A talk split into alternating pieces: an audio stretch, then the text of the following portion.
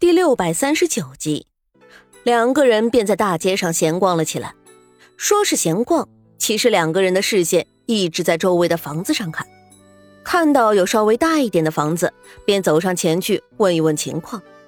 不过这一番打听下来，他们也并不是全部都没有收获的，因为他们所处的价钱公道，也是有几个人对他们的提议动了心的，也说了会考虑一番，给他们答复。虽然没有明确的答案，不过能有一个希望也是可以的。对此，苏月心表示已经很满意了。在街上逛着逛着，突然的，前面有一群人围了起来，里面似乎还有人吵架的声音传出来。苏月心这个人平时也就喜欢看点热闹，此刻看到前面那么热闹，拉着沈炼就冲了过去。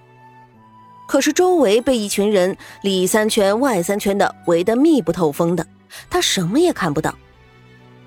这位大姐，这里面是怎么了？发生什么事情了？苏月心向旁边的一位大姐请教道：“啊，里面啊，好像是两个人吵起来了。”大姐回答道：“啊，好，多谢大姐。”苏月心道谢，又伸着脖子看了看里面，什么也看不到，也就失去了兴趣。准备拉着沈炼离开的时候，这才发现沈炼的目光一直看着人群里面。沈炼，沈炼，你是不是认识里面的人？苏月心拉了拉沈炼的胳膊，问道。沈炼低下头看向苏月心，说道。里面的人，其中有一个是当时庆王府里的一个仆人。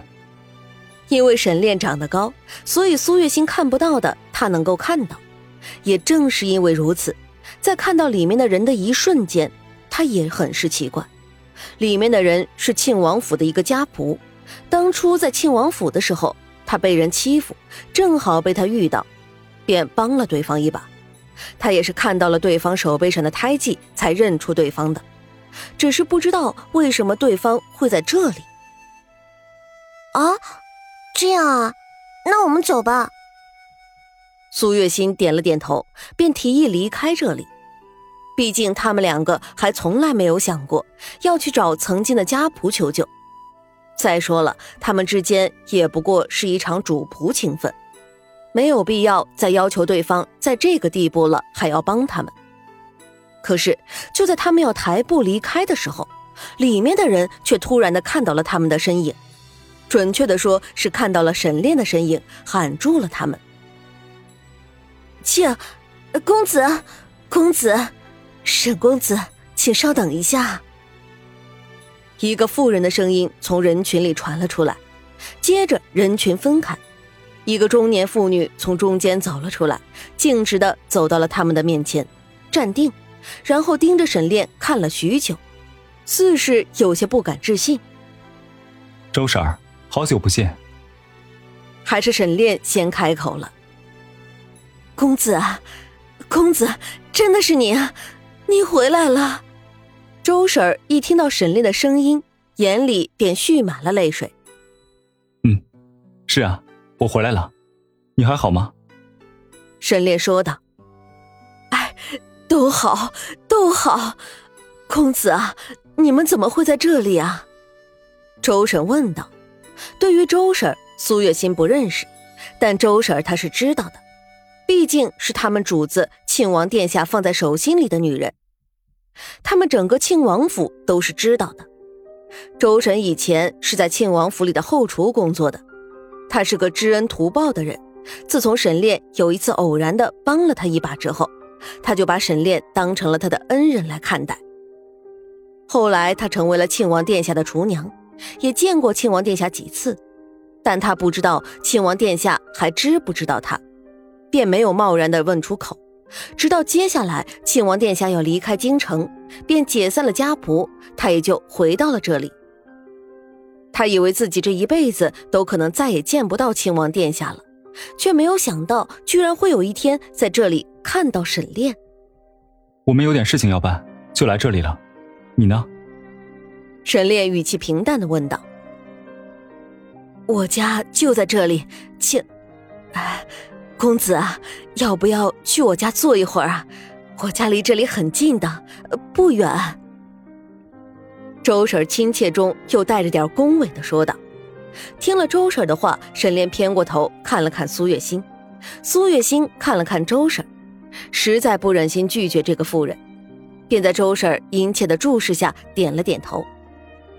周婶的脸上立马就绽开了笑容，也顾不上刚刚还在和人家吵架了，连忙在前面带路，带着沈炼和苏月心回到了家。他家果然如他所说的那样，很近，而且他家的房子很大，但是却只有他一个人住，还有几间空房子，里面放置了一些杂物。啊，那个，周婶，你这的几间房子。嗯，都没有人住吗？苏月心咳嗽了一声，有些不太好意思的说道：“哎，是啊，当初房子盖的大，结果啊，现在却没有人住，只能空着。哎。”周婶儿点了点头，说道：“那能不能租给我们？我们会出租金的。”苏月琴说道。租给你们，夫人啊，你们怎么要租这房子呢？哎，不行不行，这房子很久都没有人住了，一股霉味儿的，你们怎么能住在这里呢？周婶儿连连的摆头。周婶儿，不瞒你说，我们今天来这里就是想看一看有没有人租房子，我们想租一个房子，在这里住一段时间。现在刚好碰到了您，您这里的房子也很不错。嗯，我们现在实在是紧急，有一个能躲避风雨的地方就可以了，不在乎那么多的，您就租给我们吧。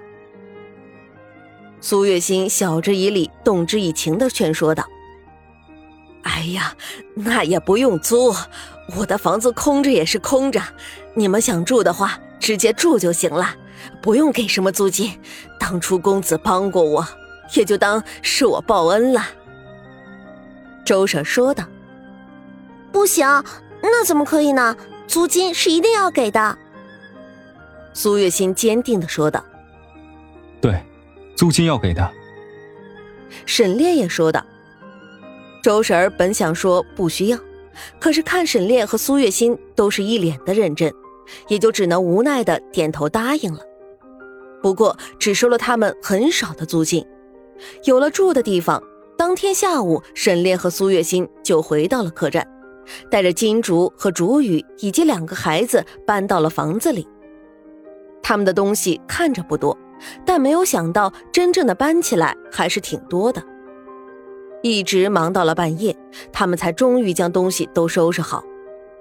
简单的收拾了一下，他们俩才回到自己的房间，身心俱疲的躺在床上，将自己的身体埋在沈炼的怀里，鼻端全部都是沈炼身上的冷香，让他觉得安心。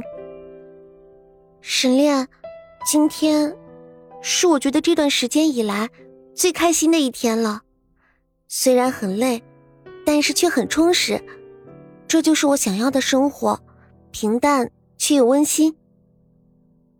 苏月心喃喃的说道，嘴角不自觉的勾起了一抹笑容。